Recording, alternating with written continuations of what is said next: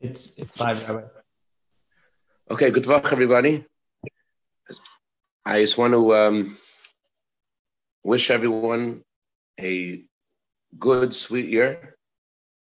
It's not too late to give this bracha because as the Shabbos Bereshis contains the energy of the entire year, so this is a good time, best time to give bracha to uh, each of us and all of us and all Klal Yisrael. It should be a happy, geschmacke, freiliche year. And as the uh, Rebbe said, this year is going to be a year of incredible wonders. Ployas Arenu, incredible wonders. When you think about Ployas Arenu, incredible wonders, it sounds like big miracles happening for global events, for larger communities, but for personal, private, smaller things, are there also places around? Are the miracle, does miracles also work on a private scale or only on a on a public scale? Rose, you want to hear the story? Come, come, come, come, my lap. So I want to share with you tonight two stories, incredible stories. The first story I've heard several times, uh, but it was recently published in the um, Ami magazine with all the details, or in their Rosh Hashanah issue. Could look at the, look at the details there. Unbelievable story. It's about Rosie. I want you to come closer to me. I can't say a story when you're so far away. Today is Rosie Miller's birthday. Everyone wish Rosie Miller a happy birthday. As here, so put the line up. So, the um, there was a man who living in. Thank you, Rosie Miller. Okay, here's the first story. There was a man who was doing business in Manhattan with someone who didn't look so religious, but he was very familiar with Jewish lexicon.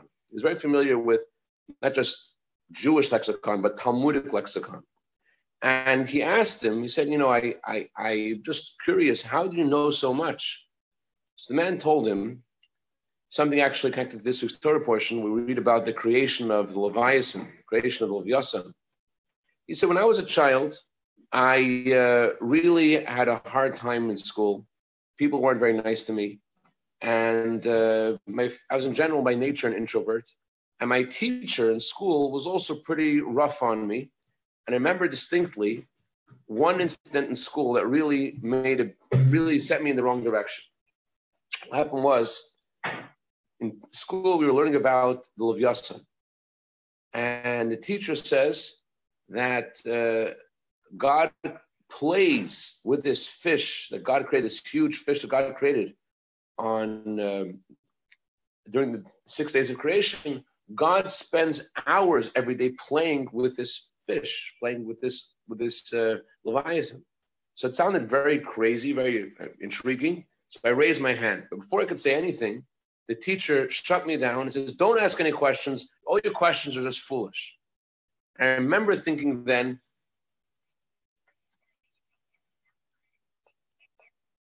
Okay. And I decided from then on that I just don't belong in this Jewish religious school and this whole learning Torah thing wasn't for me. I decided from then on I'm just not going to continue on with my studies.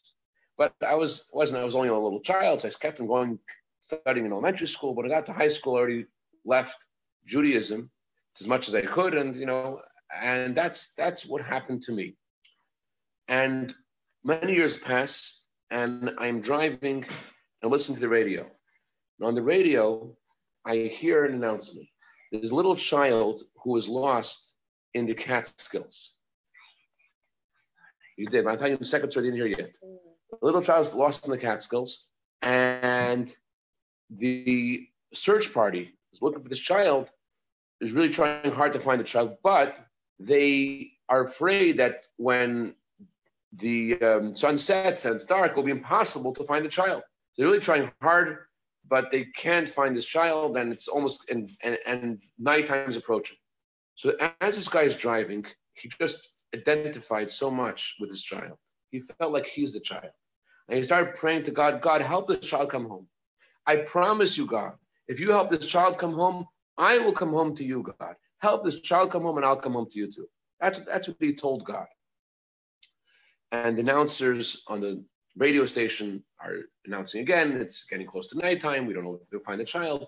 And he prays again. He's crying, God, help this child come home.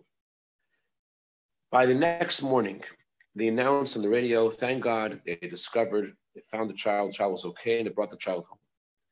So now that, thank God, his heartfelt prayer was heard by God, he felt he should fulfill his vow. And he went to a temple that was near his house. He knocks on the door of the temple, and a female rabbi answers the door. How can I help you? This didn't seem familiar to him at all. He was brought up in Orthodox, the, real traditional way, and he just decided this wasn't for him. He leaves the temple, he goes around the block, and he sees someone rushing. It was Rosh Hashanah. Someone's rushing down the street, and he's like, "Where are you going? Going to synagogue. Oh, where's the synagogue?" And he, and he, some basement, you know, dingy, not like a real fancy synagogue at all. But as soon as he came in, he just felt at home. He felt like, ah, this is my place. He stayed there for Rosh Hashanah. He stayed there for Yom Kippur. He stayed there for Sukkot. He stayed there for Shabbos Bereshis. After a couple of weeks in the synagogue, there's a kiddush, and a little rabbi's son is running around in the kiddush, and someone says to uh, this man, "Do you see that miracle child over there? That's that's the miracle child." So, what do you mean, the miracle child? You know the story? Just about a, a month and a half ago, the rabbi's son was lost in the Catskills and there was a search party and they really couldn't find him, but miraculously they found him. That's the child. All of a sudden he realized that the child he was praying for was the son of the rabbi who had brought him close to fulfill his vow to Hashem and bring him back to God and bring him back to Torah. The story doesn't end there. So he's telling this whole story to this to, his business acquaintance in Manhattan. So his business acquaintance says to him, "Did you ever get an answer to your question about the Leviathan?" Did you ever get an answer to that question? He says, No, I never got an answer. All right. Now, this businessman, he decided that day to join the mitzvah tank on Fifth Avenue. The Chabad mitzvah tank parks there daily, tell people, passersby to do mitzvahs, to put on tefillin, to learn about other mitzvahs. And this businessman decided that he wants to be part of this. He, had, he, he wasn't really from a Hasidic family at all, but he learned what incredible merit that these young boys have in helping people on doing mitzvahs, on film. He wanted to be part of the action. So he goes to the mitzvah tank and he wants to like help out there. And he, he had a friend there on the mitzvah tank and he tells the friend on the mitzvah tank this whole story. Wow, an incredible story. And someone, an older man, knocks on the door of the mitzvah tank and he opens the door of the mitzvah tank. The guy comes on and he says, Do you want to put on tefillin? I put on tefillin already. I just like mitzvah tanks. I whenever I pass a mitzvah tank, I just come in and say hello. Okay, great. Would like, could, could I have a cup of water? Sure, they give him a cup of water. Hey, you're having a cup of water. You're in the mitzvah tank. Why don't you share? Why don't you share a dvar Torah for us? Share a thought of Torah. Sure, a thought of Torah. Sure, I'll share a thought of Torah. I have an incredible thought of Torah. Now, what he shared, and it's printed in the Ami magazine, I don't know the source of it, but this is what he shared. He, said, I just heard a teaching of the Lubavitcher Rebbe. The Rebbe said that it says in the Talmud, Hashem plays the Leviathan every single day. And I always wondered what that means. And here I learned a talk of the Rebbe never says that because God created a male and female Leviathan, and Hashem right away caused the female Leviathan to die and to be preserved for the righteous when Mashiach will come. So the male Leviathan has been lonely since the six days of creation it doesn't have anybody in its world. And therefore, God pays special attention to the Leviathans. The Leviathan shouldn't be lonely. Wow. So this businessman called up his acquaintance, and he have to tell you what I just heard. He told him this idea, and the guy started to cry and cry and cry. He's crying because he was Leviathan. The story of loneliness was his own story. And just like God takes pays special attention to Leviathan, Hashem had caused him to, by Hashem's special attention, for him to come home. It wasn't just a random story. His story of estrangement from Judaism and rediscovering it was really linked to the Torah. It's like it says in Tanya that every soul has connection to Torah, and through that connection to the Torah, connection to God. Somehow, his fascination with Leviathan was his own life story. That's the first story I want to share with you tonight. But since some of you were in Shul on Yom Kippur, you heard the story before. So I, want to, I don't want to disappoint. I have a second story in the same theme. You didn't hear the story yet, Razel Middle. By the way, today's Razel Middle's birthday, and I'm very, very proud of Razel Middle. The second story was in the same theme. And the idea is we should never feel alone. When Hashem says to us, He's going to show us incredible wonders in the, this year, we shouldn't feel that's like a global thing, the Jewish people. We have to realize it's a personal thing. And Hashem pays special attention to everyone, and miracles and wonders aren't hard for Him. As we say every day in the Shema, I am the Lord your God who took you out of Egypt. I am the Lord your God. We emphasize this two times to say that God doesn't just take care of big problems when there are things that harm all the Jewish people, but God takes care of each of us. We have one tiny small issue, our own little Mitzrayim. God pays attention to us. So, following the story of a woman named Leah Rivka Arkush, who was Rebbe's emissary in Binghamton.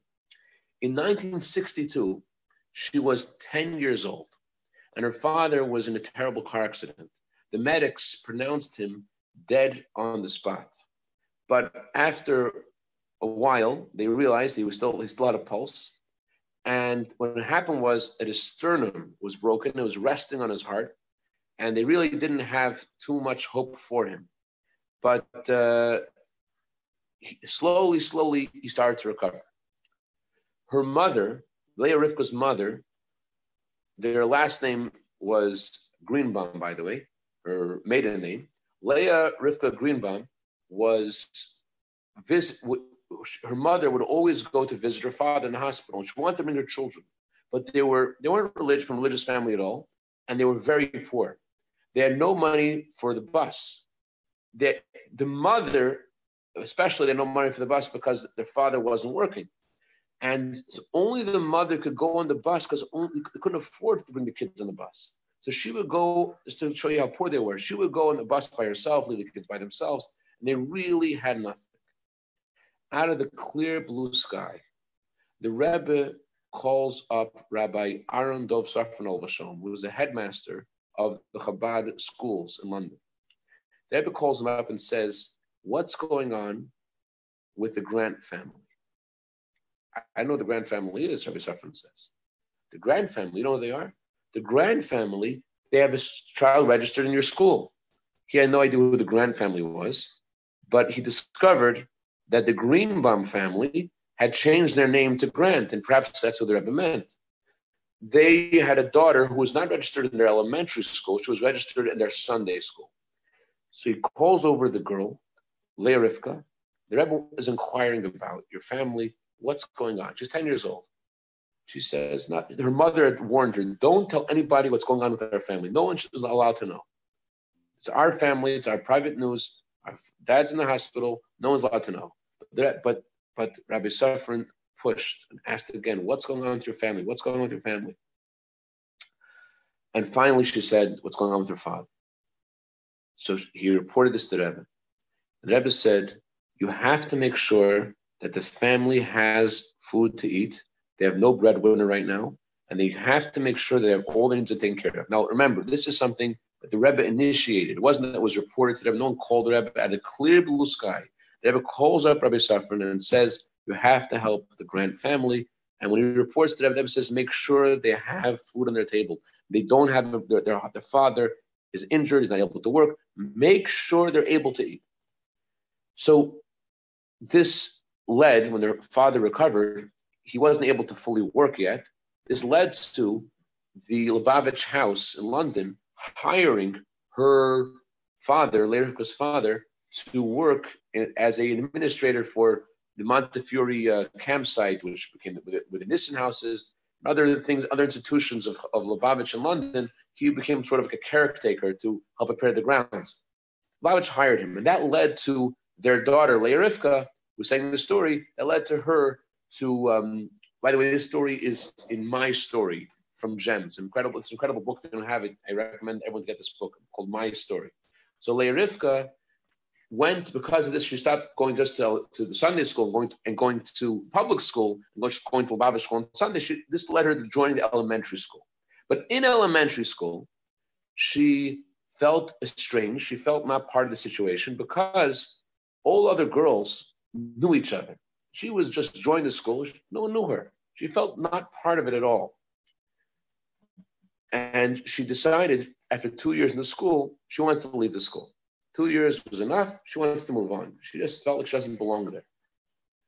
when the Rebbe heard about this, Rebbe called Rabbi Safran. Rebbe said to him, "You have to do whatever you can. It's imperative that she remains in the school." And apparently, the girls in the school got a real talking to, and all of a sudden, everyone's friendly, everyone's nice. Not because you know they're, they're, people are, are terrible. Just you know, sometimes people get forgotten. And and this point, the story is that somebody that Hashem always remembers us and, and finds a way. So the Rebbe himself called Rabbi Safran and told him he has to make sure that she feels comfortable in the school, and she started to like it, and she wanted to stay. And uh, she, her family kosher. She actually ate at Gagi's uh, parents' house, Gagi's family, and at the Lou's house, and at the, um, uh, the, for three days a week. She she ate at their houses because her family didn't keep kosher. And the Rebbe often, throughout the time that she was studying in elementary school, that would send regards to her. She thought like just like a cute thing, that sends regards. She didn't realize this was actually a personal message that had sent several times to her, sending regards to her.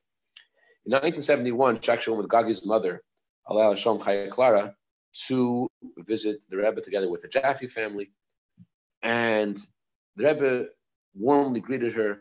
I'm so pleased you are here. The Rebbe said, Thank you so much for coming. And she describes the Rebbe taking her, picking up her letter. The Rebbe had on his desk a stack of hundreds of letters. Uh, just noticed, knew somehow this is your letter. He pulls the letter out of the stack. Rebbe says, in your letter, you don't mention all your activities. You don't mention about the Shabbat club that you lead and the youth group that you're leading and this activity and that activity. And the Rebbe says it's not just quantity, it's also quality. Because when you're dealing with children, it's quality. You don't mention all the things that you're doing. And that was, was encouraging her to continue doing what she was doing. And um, then she went back to London. Rebbe asked before she came back, when left to London, that she should she had, he had a message for her, and she came to she came back to 770. The Rebbe went outside and greeted her on the steps of 770. And the Rebbe said to her, um, I just wanted to wish you bon voyage in regards to your parents, a personal direct attention. Years later, it's a famous story, but I I uh, I always wonder about the detailed story. This is the true the true version of the story. The uh, she wanted, or she didn't really want. She was she felt she wasn't ready to get married yet, but people in her family, people in the community felt time for her to look for a shidduch. And a certain boy came up and the Rebbe said no. So she, okay, it was, which is unusual, by the way. I said no. But then someone else at the Rebbe said yes. So she know what's going on. The Rebbe said no. The Rebbe said yes. They told her something's something's going on. You have to clarify this. Call up the Rebbe's office. It, it, it's not it's not it's not clear what's going on. She calls the Rebbe's office, and she starts speaking to the Rebbe's secretary, Bechadikov, what's going on? So Rabbi Chadakov said, the Rebbe told you not to look into the shidduch. Okay, so why is a boy saying that the Rebbe said he should look in the shidduch? So the Rebbe got on the phone. Rebbe said the boy should look into the shidduch because you are an appropriate person and have a good character, and therefore he should look for someone like you. But he's not for you. That's what they were told her. Yes and no, and him, yes. He. This is what you should look for. This is a good idea for you. Not a good idea for her. Anyway, so and then then Rebbe told her, okay, let's make a. So what happens is she Baruch Hashem uh, eventually uh, looking for a teaching position. The Rebbe instructed her to go to Manchester, and then the Rebbe called her back. Said, no, no, not Manchester. Go to London. And she said she was confused. The Rebbe said, "Didn't you tell me to go to Manchester?" The Rebbe said, "Yes, I changed my mind." The Rebbe said, "I changed my mind." You need to be in London because in London people will see you and your qualities because you need to find a shidduch. She found out years later that the Rebbe himself paid her tuition from a personal check, not from an institution. Rebbe paid her tuition. Rebbe sent three checks for tuition for three years of her schooling. And the, the institution didn't want to cash Rebbe's check, but Rebbe's office said they had to cash the check. They Rebbe personally paid for her schooling from the personal check of the Rebbe and and then when when it came time for her to find a shidduch, it told her who what kind of person to look for. Look for someone who knows the entire code of Jewish law. Look for someone who's well versed in Hasidus. And Rebbe said, don't feel pressure to look for a shidduch now, when the right when the right time comes, you'll know and you'll find the right person.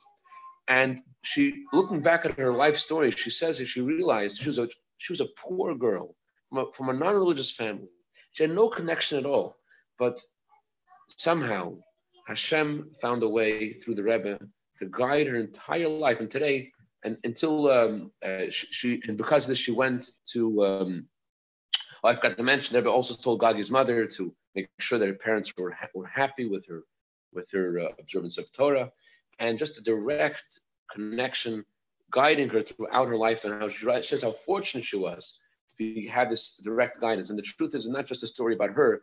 As says in Yom Yom, whenever you hear a Hasidic story, you have to know it's you hear it primis to primis, and hear it very internally and personally, to feel that we're not lonely in this world, to feel that Hashem takes care of each of us. Miracles aren't hard for Hashem. Miracles need to happen. Miracles will happen, especially this year, the year that the Rebbe announced, the year of Plois Harenu, the year of revealed wonders. So may we all see the, immediately the revealed wonder of the coming Mashiach Karag Mamash. That's story I wanted to share. Any questions or comments or criticism?